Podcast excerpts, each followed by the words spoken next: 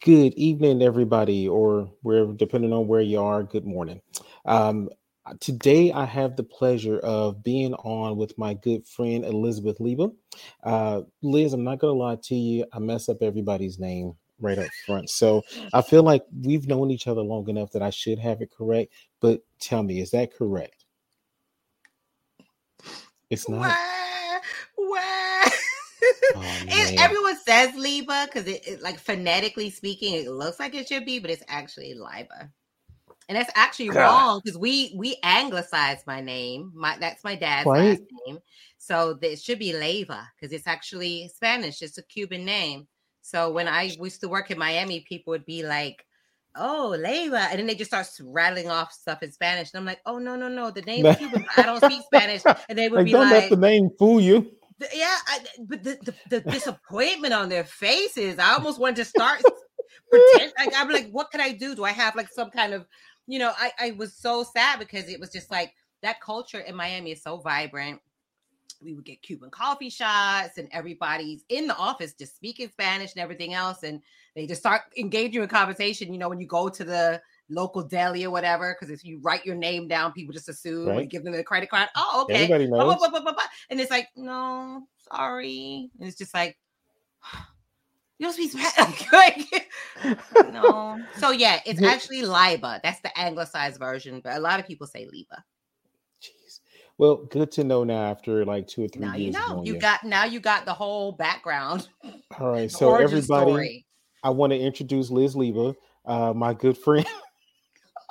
No, actually, you know what? Let me do this before we jump in, Liz. Let me let me count us down, and we're going to get everybody ready to hear all about your amazing story, your life, and all that good stuff. So, give me thirty seconds.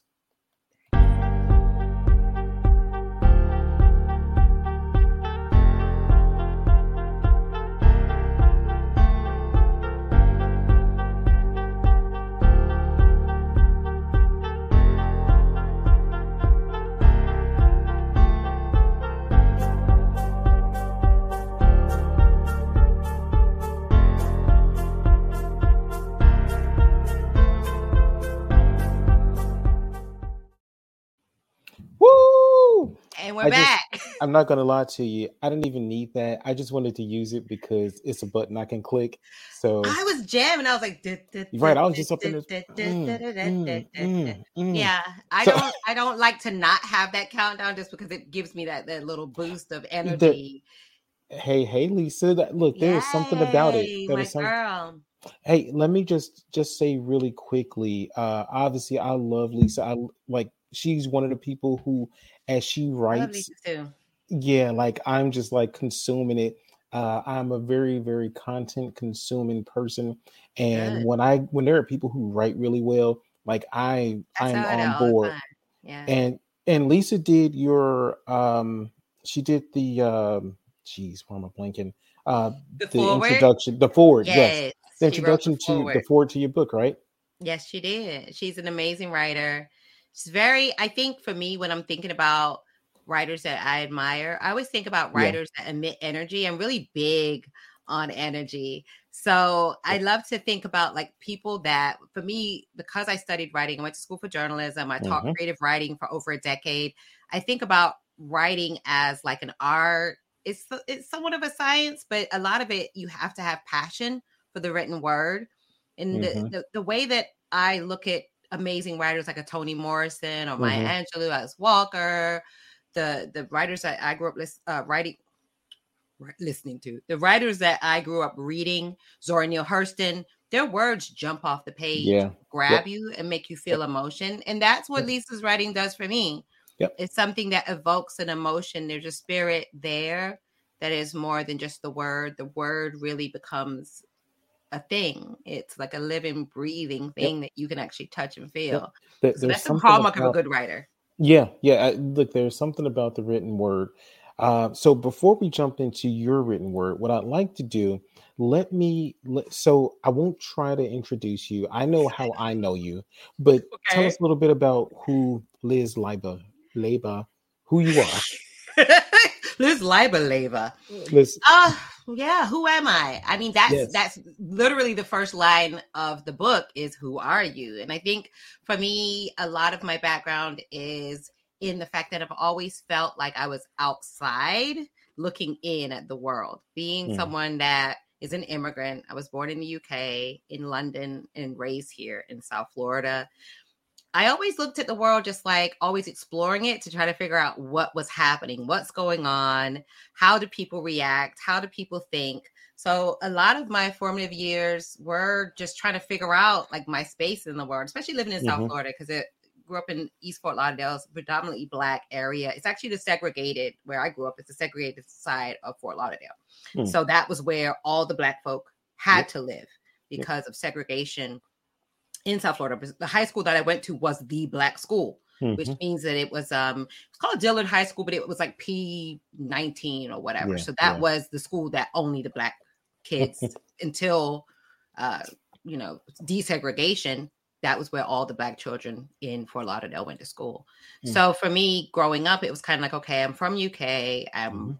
brown, black, right? And Mhm. and my skin is the same as everyone else, but my culture is totally different. My parents Jamaican. The name, like I said, my dad's family is um originally they're Jewish. So they're actually Sephardic Jews that fled the Holocaust, all the Hmm. all of the uh the the annihilation, the genocide, everything was happening in Europe where Jews were being persecuted. They fled and they actually ended up all over, scattered all over, and ended up in Cuba. Hmm. My dad's my, my dad's grandfather left Cuba when Castro came to power, and uh, he went there with his brothers and raised his family, and all the generations from then on lived in Jamaica. So that's my Hmm. dad's side of the family. That's why I never will change. I've never changed my last name. I never will because I'm really proud of my heritage Sure. and it, it talks i mean i'm thinking about like everything that they went through you're thinking about fleeing persecution you're Yep. thinking about everything that you know black folk brown folk have had to endure those of different religion like Jew, jewish have had to endure persecution and that is something that i'm really proud of and Yeah. with my upbringing in Fort Lauderdale, I wanted to have a a an, amount of pride in my blackness that was my adopted country, which was America. It- um, it's so crazy because when when anyone who knows you anyone who reads your your stuff anyone who sees you and i've had the pleasure of talking to you for a couple of years now you are you you stand up for so much stuff. And i think i told you when we talked about a month ago like i am amazed because technically you could you could stay on the outside right? You could say hey well i'm from the uk you know my family isn't american we're we're jamaican you can you can you can point back to your lineage you can look at it any of these ways but then there's a part of you that seems to say i need to step up like i can i can act like some people who say i don't have a dog in this fight but you choose to jump in it why why That's a good question. I tell people that all the time. I don't have a dog in the fight because I, I, sometimes people are like, oh, you just want reparations. You're just you're a shyster. You're just trying to get people reparations. I'm like, dude, I won't even get any reparations. Like, oh, I would not because mm, obviously any brown person, and I think a Mhm. lot of people don't seem to realize this. Any brown person in the Western Hemisphere is a descendant of slavery. yep That's without a doubt yep that's just real Because- yep black and brown people were kidnapped from Africa and brought to the Western Hemisphere. Most of them actually went to Brazil. hmm Not even as many actually came to America. So anywhere throughout this western side of the globe Mm-hmm. where descendants of Africans probably mixed with indigenous Indian, hmm um, Native American, or all the hodgepodge of different types of people Yep. that the colonizers found, and then they mix with people. So we're all that's why we're all different shades. And uh, that, sometimes it, it but it boggles my mind that people don't really even understand the history of America, let alone the history of the world. So when I think about not having a dog in a fight, I just think about the fact that as a human being, if I'm seeing something that's not fair, maybe it's also because of the fact that when I was younger, and it kills me when people are like, well, I've been teased. And it's like, well, I've been teased too, because I'm not from here. And people mm-hmm. picked on me too. I've been attacked. I've been chased home, and I've from people that look just like me. But that doesn't mean that I'm not going to stand up for people that have been wronged. And it, and I just think it's just a, it's for me, it's just being empathetic. I know what it feels like to be picked on. I know what it feels like to not feel like you belong. I know what it feels like to be an outsider.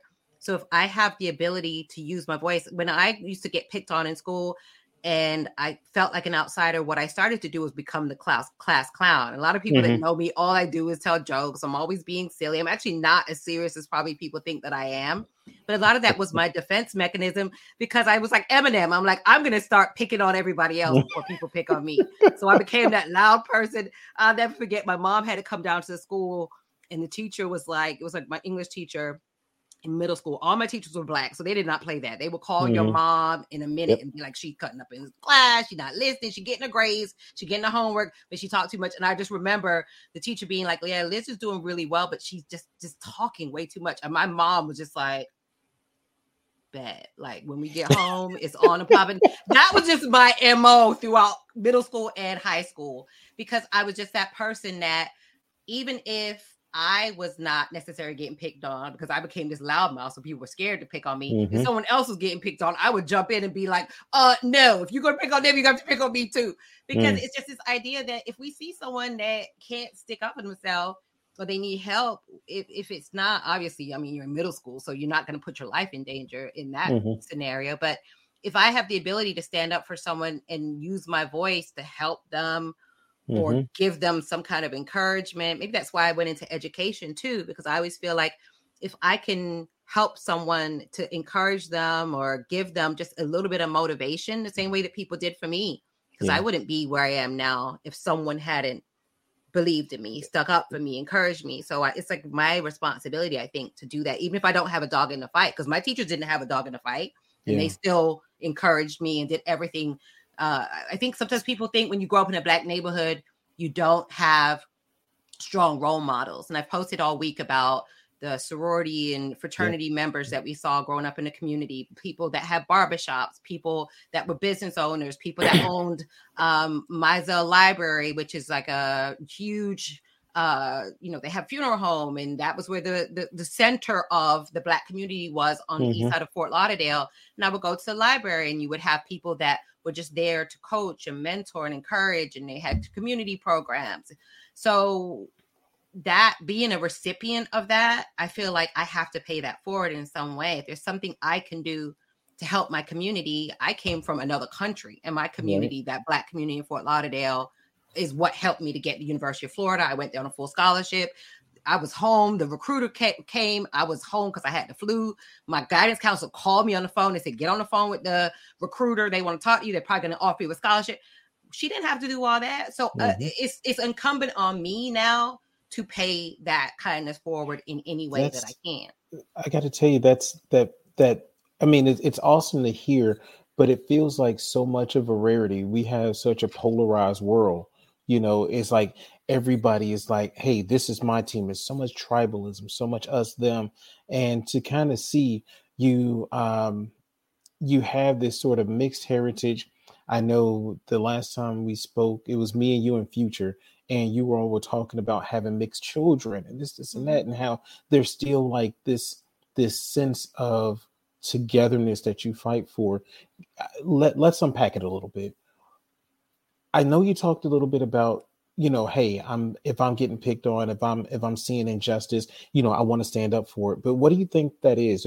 Why is it that you're doing it and so many other people are saying well let me just stick with my group and let me you know do the thing that fits for me yeah it's a really good question. I think a lot of it is fear. A lot of it is conditioning I think people are conditioned, especially. Eh, I think uh, the weird thing about America is a lot of people don't travel outside of this country, so don't really mm-hmm. realize what it's like in Europe or what it's like in the Caribbean or what it's like in Latin America. And I think there is a, a trope that we've seen a lot, especially over the past few years, mm-hmm. with mm-hmm. different president and different, you know, philosophies and, and mantras that are kind of being touted and this idea of American exceptionalism, manifest destiny, you know, mm-hmm. working hard, pull yourself up by by your bootstraps, and is you know very independent. It's yeah. really not necessarily culturally something that black folk have done it's not something caribbean folk have done it's not something that you see in the latin community or even some of the other communities like the asian community there is a sense of like we stick together and we need to grow and win together and i think unfortunately with american culture some people love the idea of individualism. I'm going to step out here and conquer, but that doesn't necessarily work for people that are not that were not meant to be in this structure mm-hmm. of what America was supposed to be. Mm. If you were a white male landowner, not even just a white male, white male and of means with wealth and property, then you were in that box to be, oh, I'm going to get out here and conquer and be independent. Everybody else really didn't have the ability to do that. So I think that that has become the mantra for America. And what we're seeing is working class people are suffering. If you're mm-hmm. not in that 1% or you're not someone that's wealthy or business owner, you're the person that's getting all the benefit. They keep those people in power in government, and everyone else kind of looks up to those people and wants mm-hmm. to aspire to be them, but will never be them we know that we won't because our skin color and our culture mm-hmm. precludes that. But even people that fight us and say, well, you know, work harder. It's like, but you're working yeah. harder, supposedly. you're not getting anywhere well, either. You None part of, the one percent? Yeah, yeah, why is the one percent growing? exactly. They're gonna stay getting rich because they're putting and this is what I mean, we think about the legacy of Dr. Martin Luther King. Mm-hmm. This is what he was saying toward the end of his life. That yeah. we really should be banding together, all of us in the working class, and trying to hold those people in power, that top 1%, government officials, people that frame the way that this country works, hold them accountable. But what tends to happen is the tribalism you talked about. Yeah. Everyone wants to have a little bit of a step up above somebody else. And a lot of it is mm. human nature and psychology where people feel a little bit like, oh, I'm superior to you.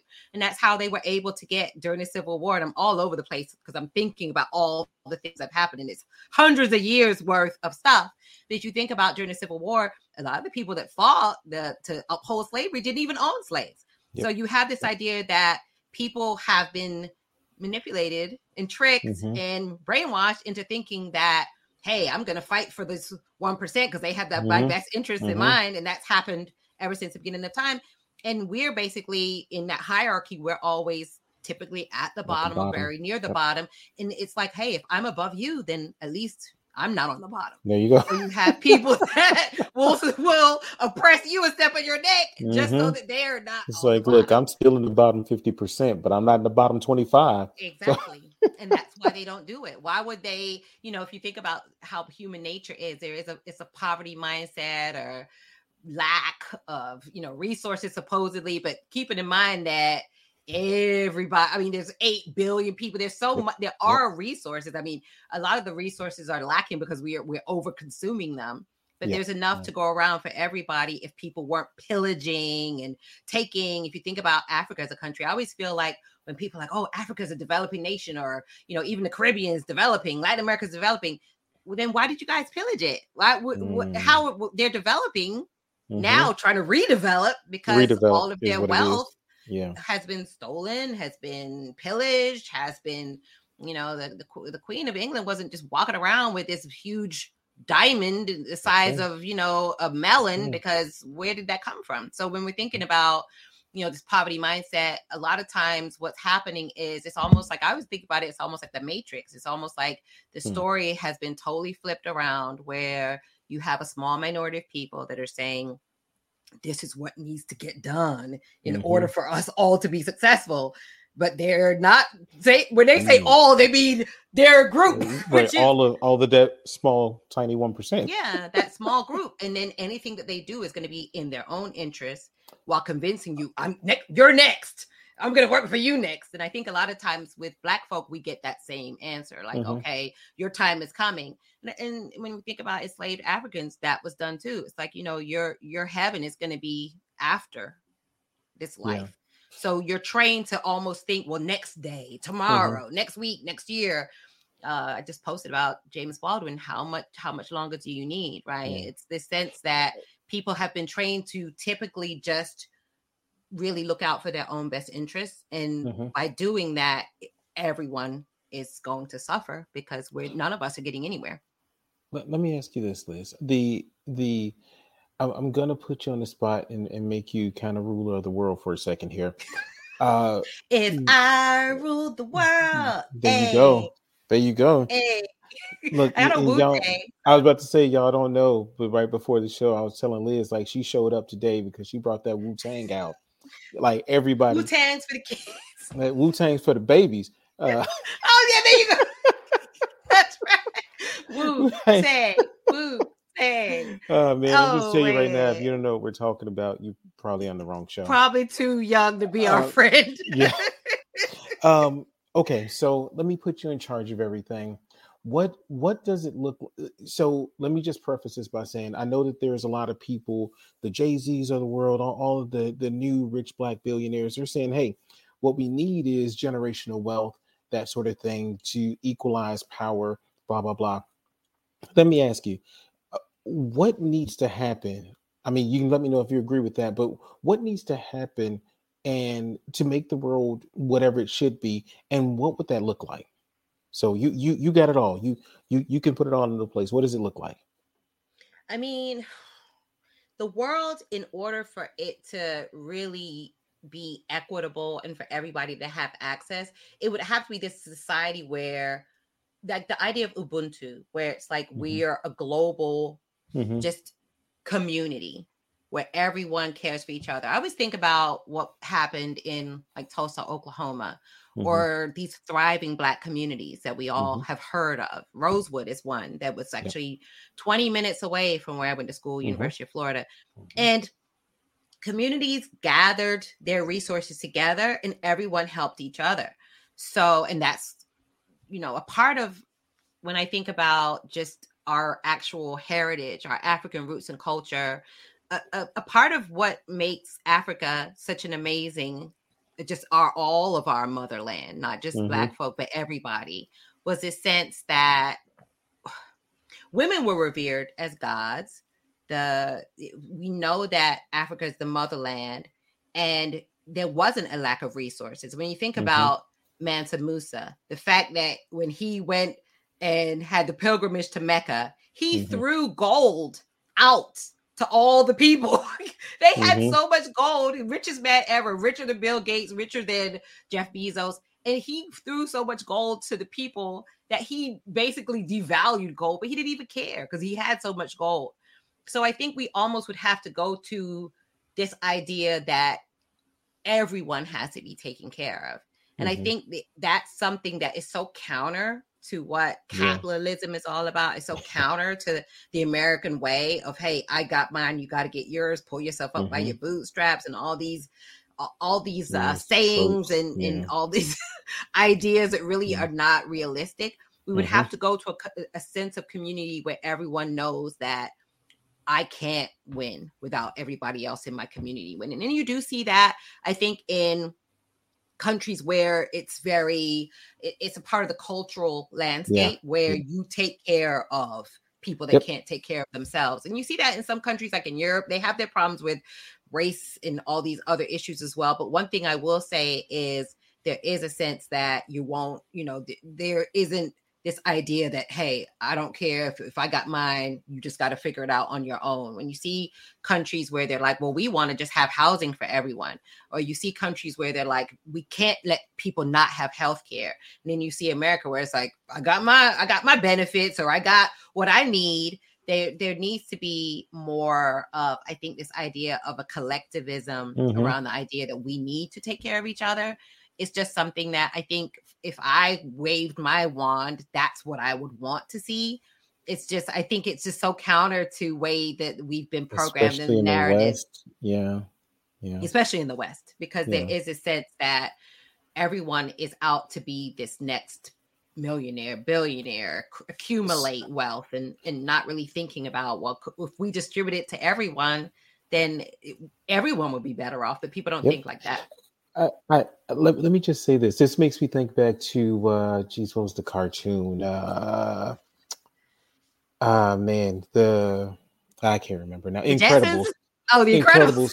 when the when the the guy says, "Hey, if everybody's special, then nobody is," and that makes me really think about. I wonder if that's kind of where we are, and that's why I bring up the thing about you know um, there are a lot of black folks now who are saying, "Hey, what we need is that generational wealth, and then we're on a equal footing and we can be competitive." But so, in your mind, is that enough if everybody has, or is there still that lack, or is there still that need for the um, you know the one world toward a concept, the you know like where if if if everybody has and and and races are you know money is equally distributed and that sort of thing where's the problem at the end? Because i gotta figure it's more than just an economic issue.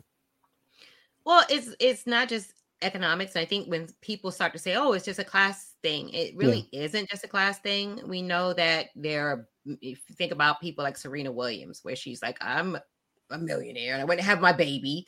And yeah. she almost died when she went to have her baby. So we know that money isn't necessarily going to solve it. We saw yeah. Ryan Coogler yeah. get arrested when he went in the bank to cash a check.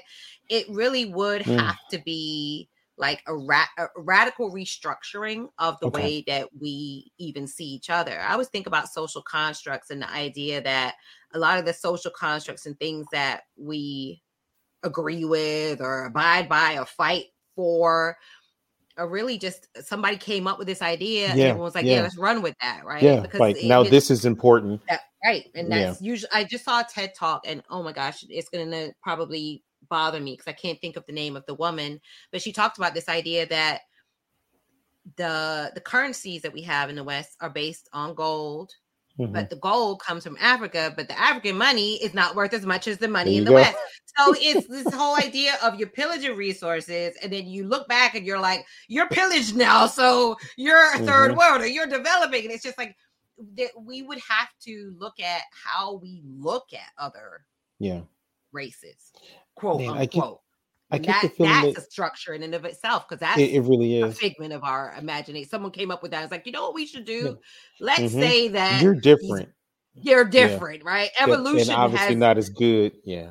Right. Evolution has made you have curly hair because you yeah. lived in the warmth, and I have long straight hair because I was in the cold. So now my features or the way that I look is superior. And yeah. that's this is the hierarchy that we're gonna come up with. And the sad thing is we fall into that because you got yeah. people of color yeah. being like, Well, I'm light skinned or I'm Asian, I'm Latin, I'm this, I'm that, and the anti this and the anti that when it's just like we're all from Africa, and we're but all we're all human beings. Human beings that migrated, and we all just have different. There's literally no biological basis for the idea of race because race is hereditary. It is, so it's yep. really features that are. I, I yep. when we had the talk with Future, I talked about my son, and he looks white.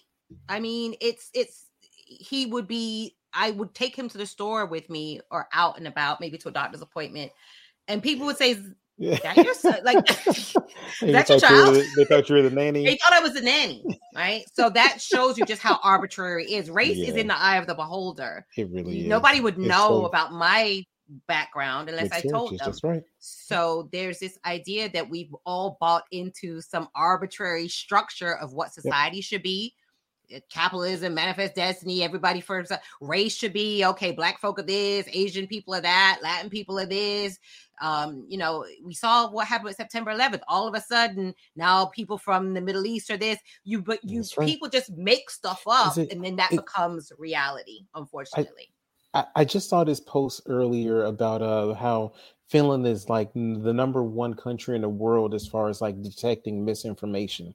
And it made me think so much about how there's such a huge need for that around the world because there are so many places and so many people where uh, we get we feed into this, and now uh, you know, in in in black culture, there's you know long hair versus the curlier hair, lighter skin versus darker skin, and all of this kind of stuff. Where for years it's just like these have been generational issues that are coming from uh, like unless somehow someone with darker or lighter skin is somehow living longer or you know like their economic status is better I, I don't know. But outside of that it really is just arbitrary.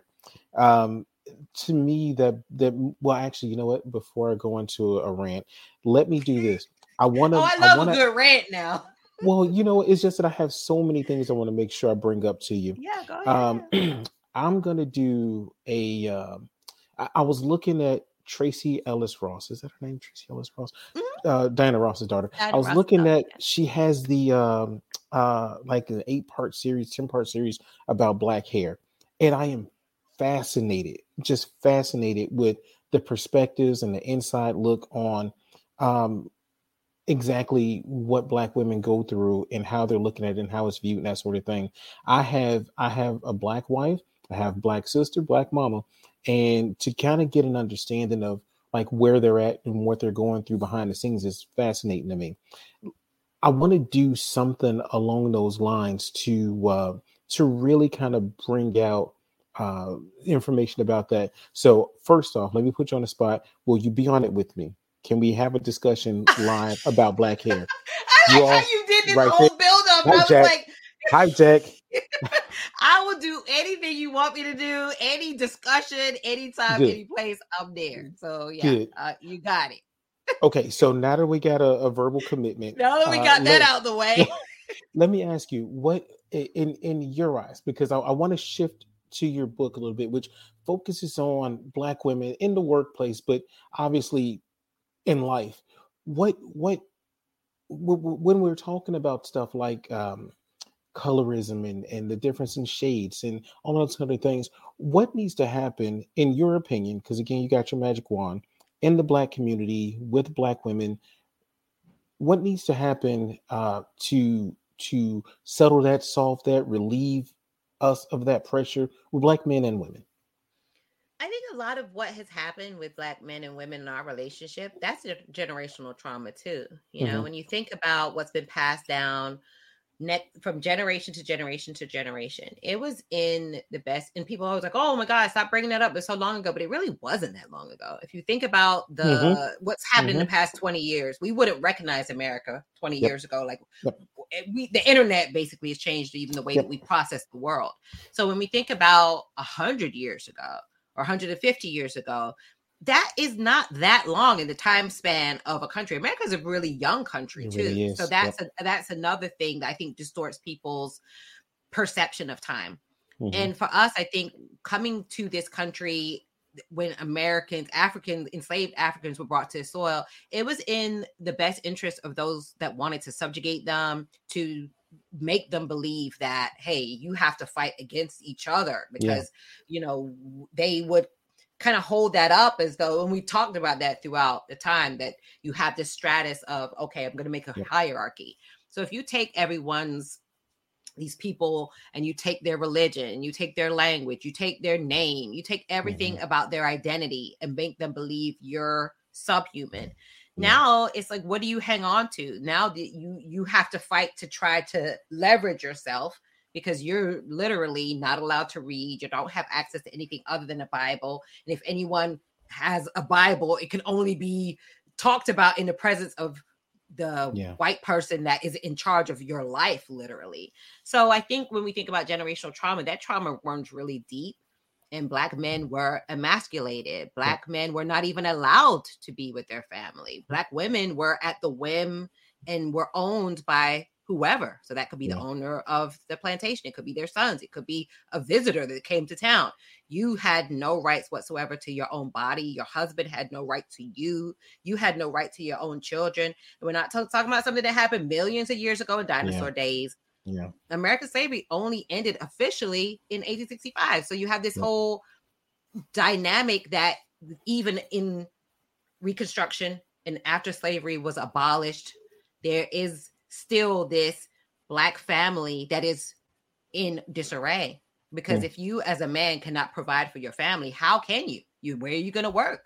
Because after slavery ended, it wasn't like, well, come into Microsoft. Yeah. Amazon's hiring. Where were they gonna go? Yeah. They had to go right back to the plantation to be Yeah. sharecroppers. Yep. Because And get there wasn't basically any option. Slaves. Yep. Basically. Yeah. I'll say this um, along those lines.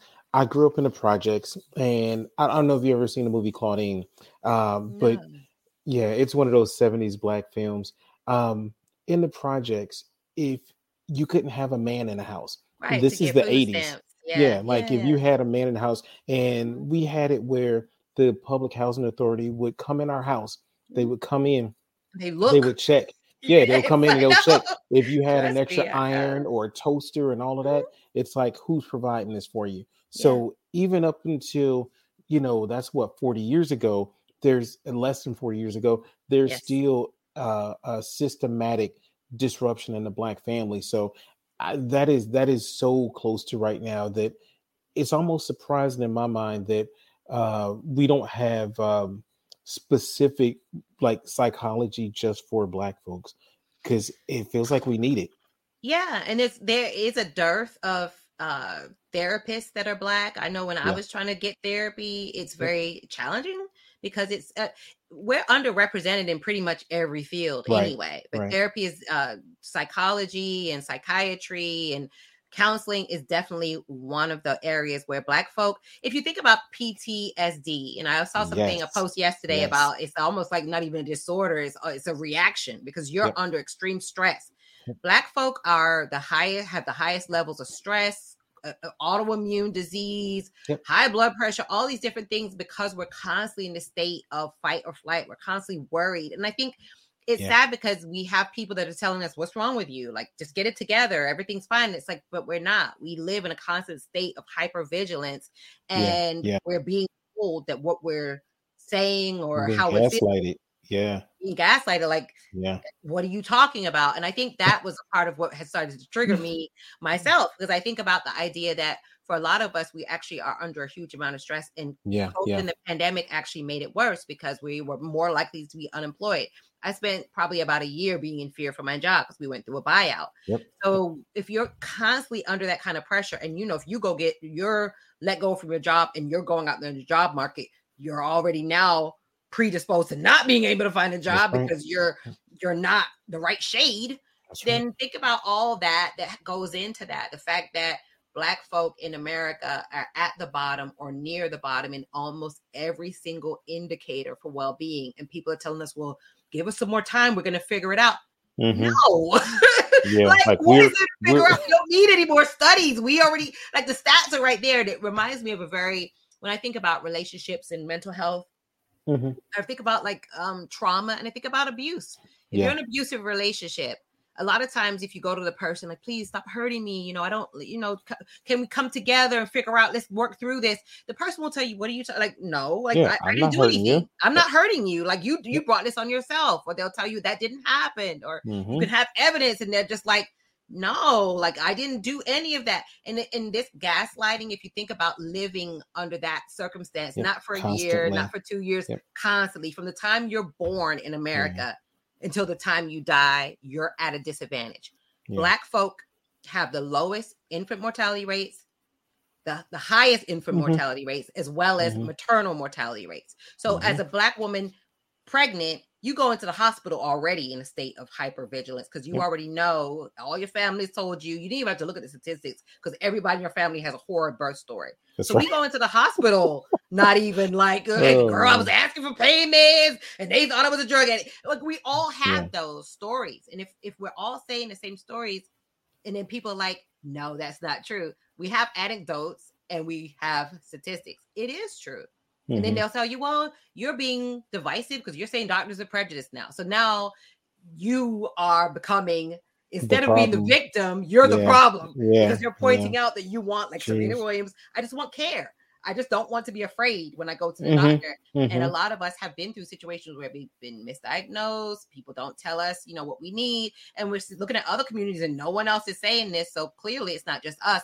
But if you have that in your mind playing the whole time, that Mm. every time I tell someone something is going on, whether it's in the K through 12 school system, Yep. whether it's in Yep. healthcare, whether it's in wages, whether it's in hiring, whether it's criminal justice system, anything that you could think Mm. of, any institution that we interact with, Yep. we are at a disadvantage. That's not me speculating. That's not me thinking that might be true. That is a fact. Home ownership, wealth, anything. There's not. There isn't anything. Maybe um members of the NBA. Like there's Yeah. nothing where we rap good rappers. I don't know. There's nothing that we are at the top. And when we think Yeah. about that, that's only Yeah. because those were the things that, if you think about going back to slavery again, we were encouraged to, hey, let's get them to play some music. Let's do some dancing. When you think about cakewalk and all these things, when people say, oh, that was a cakewalk, that was a real thing.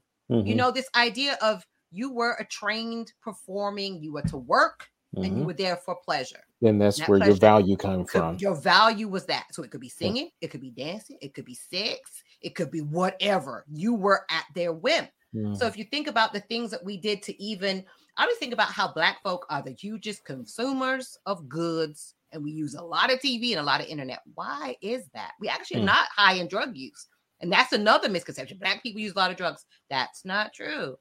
Hmm. But what is true is we consume a lot. We buy a lot. Mhm. We are very prone to mental health issues. We are very prone to diving into the internet. Why is it every internet platform? Probably LinkedIn might be the only one. That's because we got people always trying to run us off and tell us to go on Facebook. Yeah. But Facebook, Right. you think about internet usage, we use like social media, we were like duck to water when it came to Mhm. social media. Why is that? I think Why black folk are constantly trying to escape our own reality, Reality. because our reality is very painful. Every day you wake up and Mm. it's just like, what's going to happen today? You are you live with your head on a swivel. Our parents told us from a young age, Mhm. if you get pulled over by the cop, do this, do that. We're- We are most likely to be pulled over, stopped, uh, arrested, and we're most likely to serve time and more time than our counterparts. I've been arrested. So when people are like, oh, well, you know, if people just comply, I get super triggered because it's like, yeah, yeah. just comply. Do you know how hard it is to comply when you know Mhm. that you didn't do anything wrong? You should not be in handcuffs, and someone's like getting these handcuffs because you go to jail. It's very difficult because human beings are not, we're not primed to just let ourselves be taken and just Yeah, yeah. balled up and It's like all away of that is very triggering, and more so if it's a part of kind of the legacy of your people. and it that- is that- that's the legacy because now it's like, okay, I just proved the stereotype. I mean, Mhm. that Will all I went the through next my mind. Trayvon? Yeah, you know, or yeah. I'll be a hashtag or Yep, something. Yep. that so? There's a lot that we reckon with, and I think that's a part of what sometimes is Yeah. frustrating is that people don't seem to understand in terms of the mental health aspect and how that is impactful for us and, Yeah, and how definitely. we need care and we need to give ourselves grace. I honestly feel like at some point, uh, just same thing with narcissistic relationships or abusive or toxic relationships. At some point, you have to preserve yourself because if you've Mhm. asked that person, "Hey, you're doing this and it's hurting Yeah, me," a lot of the people that are abusers, when you tell them that, it's like, "Oh yeah, I'm gonna keep doing it because you're telling me please stop." You're not. Yeah. You're not hitting me back. Yep, You're, not, making trying to get the police. You're not Yep. leaving. So it's Yeah. almost like free for all. And I and I think that's typically what has happened here for black folk in America is this idea that we're so used to why do we whisper? Why are we like, oh, we gotta come on, guys, we gotta come up with some stuff. It's almost like we got Stockholm syndrome. Oh, you know, you're you're that's not we don't want to get them mad. It's like, why not? You're doing stuff to me and I don't want to get you mad. The idea of that I think is almost offensive to me because it is what happens in abuse. It's like you're Yeah. tiptoeing around on eggshells, and the person's Yep, abusing yep, you. It's yep. like doo, doo, doo, Yep. just going along like everything is fine. It's like you're hurting people, and you got the audacity to just be whistling and walking around like nothing is Mhm. wrong. And that's that is literally what's happening in America. We have people that are hurting other people and walking around like nothing is wrong. Why are you crying? It's like because you just punched me in the face. Could that be why I'm crying? yeah, like- that's literally what it is. Let, let- let- me ask you this because what I realize is that you're you're a storyteller and I love listening to you and we'll do this for a long time but I want to make sure we we tell me how the things you're just talking about how you approach this how does that feed into the book? How does that feed into what you wrote about? And and like where does that stand as far as like what do you what's your expectation i guess what's your expectation of what it's going to do Yeah, I mean, when I started writing the book, initially I thought about all the black women that I had met on LinkedIn over the past two years and Mhm. how instrumental they were in helping me to heal. Because after George Floyd was murdered, I was going through a lot of anxiety and I was just like, oh, what is going on with this country? This doesn't make any sense. And people are saying they don't know or they don't understand. How can they not know? I'm not even from this country and I've taken the chance to like open up a book to know what's happening here. So it really was, I think, very strange for me to see that people were so shocked with what happened. 4,000 people, more than 4,000, were lynched since the end of Reconstruction up until Emmett Till. That's the last documented, uh, and that was Mhm. 1955. So it's like my dad was born in 1942.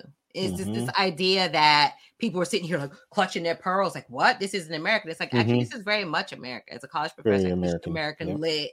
So it's not like this is not foreign. And, uh, and uh, talking to so many women and being sheltering in place because of the pandemic, I started to see that all of us were having the same issues. Like, oh, you're getting on these Zooms and people are just like cutting into your, like when you're asking a question or talking, people are just like interrupting you. Or, you know, a lot of us were worried because, you know, we're home. So it's like, I got a hair wrap on and my, my got my twists out and my hair is all over the place. And people are like, oh, your hair. And it's like, we're sheltering in place. Like, your cat is walking on your keyboard. Do you see Right. me telling you about that? Don't worry about my hair.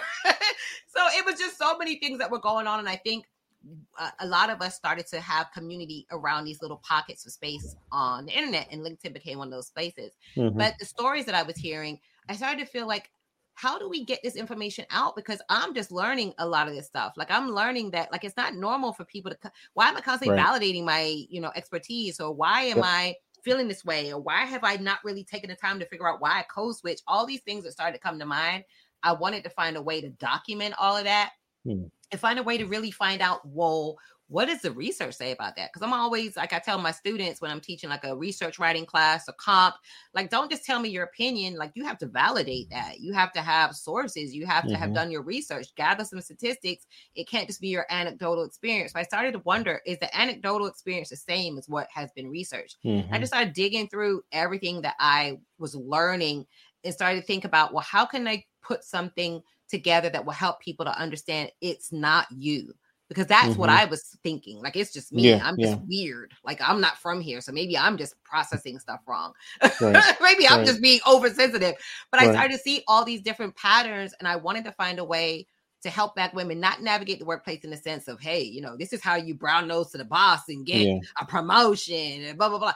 It was more like this is how you preserve your peace Yeah. because they don't want your peace to be preserved. And while we're waiting for all these different initiatives and people posting black boxes Mhm. and making these statements, two years later, it just seems like it's business as usual, and people are just back to the same old, same old. So in the meantime. How do you steel yourself to understand Yeah. that it's Yeah. not you? There's nothing wrong with you. This is generational. This is historical. This is something that has been studied up, down, and around. And at the end of the day, what can you do to make yourself feel Mhm. stronger, better, whole, hopeful instead of hopeless? I think Yeah. a lot of it was also from the mental health aspect of it of I need to try to figure out myself. And I know I keep saying it was my love letter to black women, but in a sense, it was also my love letter to myself Mhm. because for a lot of us, we have been talking to ourselves so negatively for Yeah, so for long so long. that Yeah. we have to get out of our own minds to understand that everything that's happening is not a figment of our imagination. Yep. A lot of us are going through the same things. Probably the majority of us, I would Yep. venture to say, are because the stats don't lie. I always say men lie, women lie, numbers don't. And if the statistics are saying this is happening, Yep. study after study after study, it doesn't matter if someone's gaslighting you.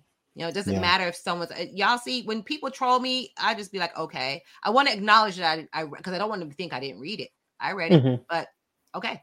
Because at the end of the Mhm. day, I'm not going to argue. Jay Z said that if you argue with a fool, people are not going to know who's who. Which one? That's right. So I don't argue with people. I'm just like, okay, I acknowledge you, wonderful, but still doesn't change the fact that I know what I know. And I want other people to know it too. I want people to unplug themselves from this matrix of believing that, oh, you know, let's just try to appease our abuser. I would Mhm. never encourage anybody to do that because at the end of the day, what happens when people do it? A lot of times they end up dead. A lot of times Mhm. they end up suffering from mental Mm. health illness yes, because yes, yes, they're so beat down. So would we ever, if someone in your family came and said, My husband is abusing me, we wouldn't tell the person, Well, just go stick it out, try harder, work a little bit harder, put in some extra hours, and Mhm. maybe they'll see your worth because they never will. So it's Yeah. up to you Yeah. to preserve yourself. And that's someone that is coming from me who's a domestic abuse survivor, both emotional and physical. Yeah. And that person will never change. Doesn't matter what they promise you. They'll promise you the moon, the stars, the sun, the earth, everything. They will never change. So you have to change. You have to change your frame of mind. You have to change how you look at I yourself, think about yourself, Yeah. how Yeah. you navigate and then decide can I be here until I can get my ducks in a row and get into a better situation? Is this just not the place for me? Madison Butler, who I t- talk to all the time, mm-hmm. really amazing person. And yeah, I love this idea of imposter treatment versus imposter syndrome. One of the things that she talked about that I interviewed her for, and we talk about, I, I mentioned in the book, was this idea that not every space deserves you right? That's and a lot of us right. are suffering, like Lisa said, the idea of imposter. I'm glad she said that because it's mm-hmm. one of the mm-hmm. big takeaways that a lot of people tell me, and I didn't really even realize it was a, even that big of a deal. Mm-hmm. That mm-hmm. I had a conversation with Martin Pratt, and I said, "Oh, I'm suffering from imposter syndrome." This was during uh 2020, 2021. He's like, "Why? Why do you keep saying that?" And I'm like, right. "I don't know. I have imposter syndrome." He's like, "No, you don't," and I'm like yeah, I do. He's like, no, what is no, you're not an imposter. He was just like, I started to look it up. I'm like, what is imposter syndrome? And looking into what it actually is, it historically speaking, it's not even something that's an old philosophy or psychological diagnosis. It's literally something from the 70s where two white women were just like imposter syndrome is a thing where people just feel like they're not confident. And it, mm-hmm. it just developed into this psychological diagnosis or just more of an anxiety like oh i'm not gonna people will find out that i don't know what i'm talking about mm-hmm. and, I, and i started to think about the idea that for most of us growing up even when i was picked on bullied at my at my most bullied i still was bossing up in the classroom everywhere i went teachers were like you, you yeah you bet you supposed to you would get an a and your parents would be like good like that's what you're supposed They're to do supposed like, to do. we were always encouraged. We we were excellent. It, none of our teachers, coaches,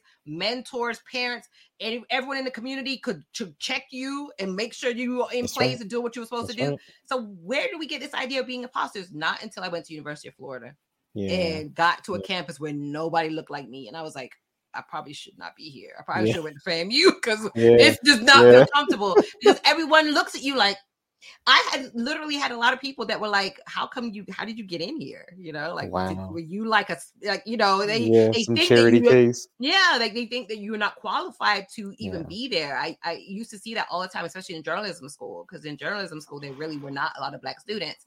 So you have this idea of okay, now I have to prove myself because in my community everyone thinks I'm the these knees. I'm like right. all of that. Right. And I come into these environments and everyone's like, are you supposed to be here? Like, I think you're not in the right place. And no one cared about you. No one really encouraged you or felt like you were supposed to be excellent. And I mm-hmm. feel like that was where the idea of imposter treatment came from. It's almost yeah, like which came first, the chicken or the egg. And it's mm-hmm. like for mm-hmm. most of us, we were not imposters in our community if we grew up around, even if it was in a, a suburban community, but we had a strong family that really yeah. encouraged us and wanted us yeah. to do well. We wouldn't be where we are today if somebody hadn't put us on the right track.